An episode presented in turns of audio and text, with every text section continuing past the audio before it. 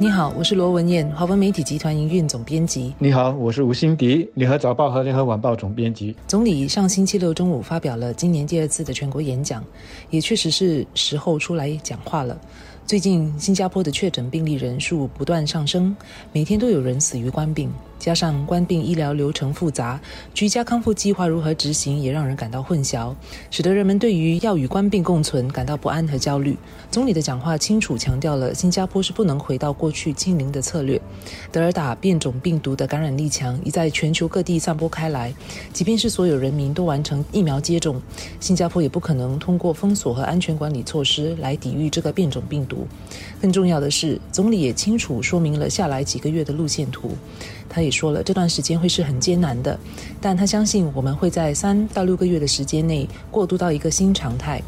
这个新常态，也就是在放宽管理措施限制之后，不会出现病例激增的情况。而且，就算是出现新一波的疫情，或者是新的变种病株出现，当局只要实施一些比较宽松的安全管理措施，新增病例也能够维持在每天数百起的平稳状态，保持医院的正常运作。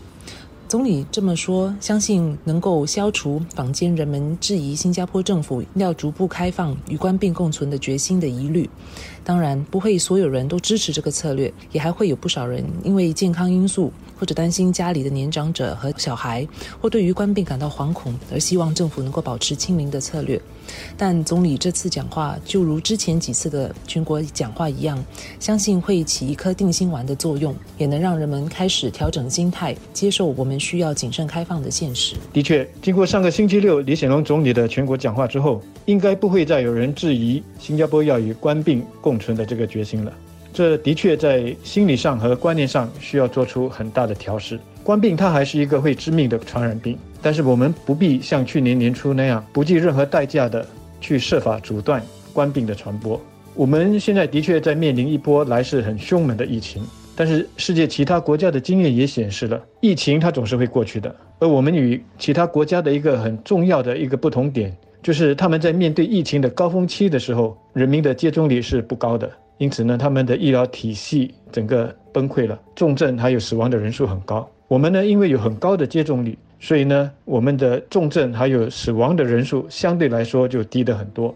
但是我们还是要设法保护我们的医疗体系，确保它不会面对太大压力而崩溃。因此下来，我们的这个官病的医疗程序将大大的简化。简单的说。分成三个不同的情况。那么这一次的简化，除了让公众能够更加的明了、清楚自己在什么情况之下应该怎么做之外，也能够减少我们对医护人员的这个依赖。最明显呢，就是原本进行筛检工作的医护人员可以减少。而他们就可以改而去照顾那些更需要他们的病人了。这个新的医疗程序就更加的强调自己个人的责任，还有自我管理，包括自己要做官病的检测，自己要自律。如果呈阳性，要乖乖的留在家里养病。家里有官病病人，自己也要定时的做检测。如果我们能够尽好自己的责任，那原本需要为我们检测的这些医护人员，或者是原本需要监督我们留在家里的这个工作人员，就可以派去做其他更重要的事情了。在这个要过渡到与官病共存的艰难时期，总理这次强调了我们不能够轻视官病对于年长人士的威胁。数据已清楚显示了，六十岁以上没接种疫苗的年长者，以及八十岁及以上已经接种的老人家，感染官病后出现重症的风险特别高。未接种年长人士虽然只占本地人口的百分之一点五，但住进加护病房或者病室的患者有三分之二是未接种的年长人士。政府从这个星期三十月十三号开始，不允许未接种疫苗的公众在小贩中心和咖啡店堂食，也不能进入商场与景点。目的就是在于要保护未接种的国人，特别是年长者。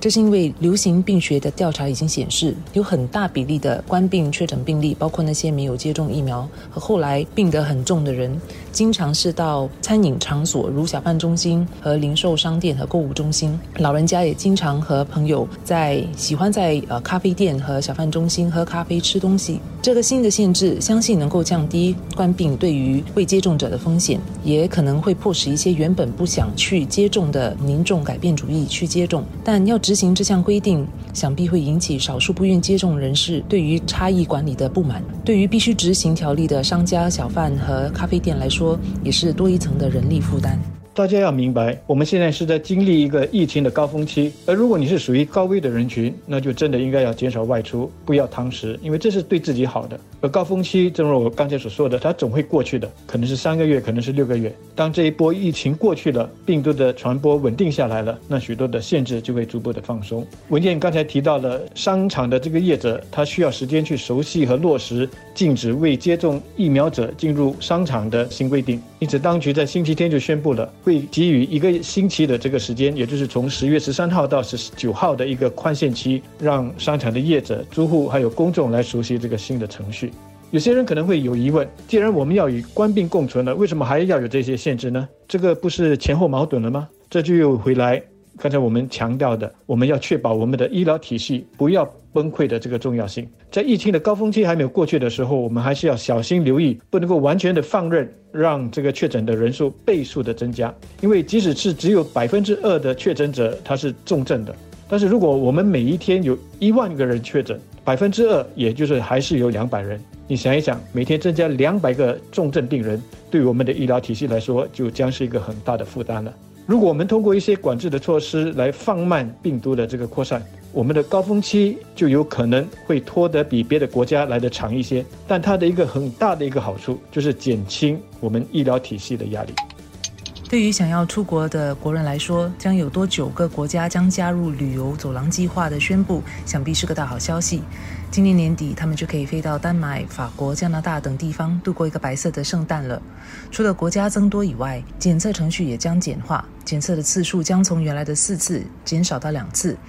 新加坡率先与德国和文莱实行了疫苗者旅游走廊计划，启动了一个月以来还相当顺利，有将近两千名旅客通过这个计划入境。这相信让当局更有信心把计划扩大到其他国家。目前将参与计划的只有韩国和文莱是亚太国家，其他都是欧美国家。相信很多人都在期盼马来西亚、中国、日本、澳洲等亚太国家能够早日加入这个行列。随着亚洲国家的接种率不断提高，疫情更加稳定，希望我们明年就能够在这个计划下更灵活地飞到其他的亚太国家。除了想要旅行的国人之外，我相信商家和来自这些国家的外籍员工应该是更为期待的。我国跟亚太国家，特别是东南亚的贸易和商业关系更为密切。消除限制后，专业人士、商家将能够适当的恢复商业飞行计划，恢复与客户、商业伙伴和外国同事的人与人之间的交流。很久无法回国探望亲友的外籍员工和客工，相信也更期盼能够早日与家人团聚。我相信很久一段时间不能够出国的新加坡人，现在真的开始在计划、在收集资料，准备出国了。但我也知道有一些人会担心，我们这样子做会不会引进更多的病毒进来新加坡？这里要强调的是，在这个计划下，从国外进入新加坡的旅客，他还是要进行两次的检测。一次是在起飞前的四十八小时，一次是在入境的时候。另外呢，在初步的阶段，我们每天呢最多只是允许三千个人在这个计划下入境新加坡，这还包括了外国的旅客，还有回国的国人，所以人数来说它是有顶额的。第三呢，这些国家都是在疫情或者是接种率方面呢跟我们相近的国家，也就是说，他们传播病毒的这个风险跟我们自己新加坡人的这个传播病毒的风险呢。并没有太大的不同。那么，正如文燕所说的，因为德国和文莱的这个经验，让我们有信心进一步的推广这个计划到另外的九个国家。我相信，累积了更多的经验之后，我们还会扩大这个计划。而马来西亚在适当的时候，想必也会在名单上了。不过，这里要指出的是，马来西亚它除了空路之外，它还有陆路的联系，而涉及的人数呢，比之前我们提的这十一个国家是大大的提高了许多。因此呢，要考虑和解决的这个细节也就要更加多了，需要一点时间。至于中国大陆，我们现在其实已经单方面的向他们开放了，但是因为中国大陆现在还是在采取一个清零的这个政策，那么一些观察员呢，他们分析清零政策至少会维持到明年二月的北京冬季奥运会之后，所以短期内要跟中国建立这个 VTL 的这种联系，我想应该是不太可能实现了。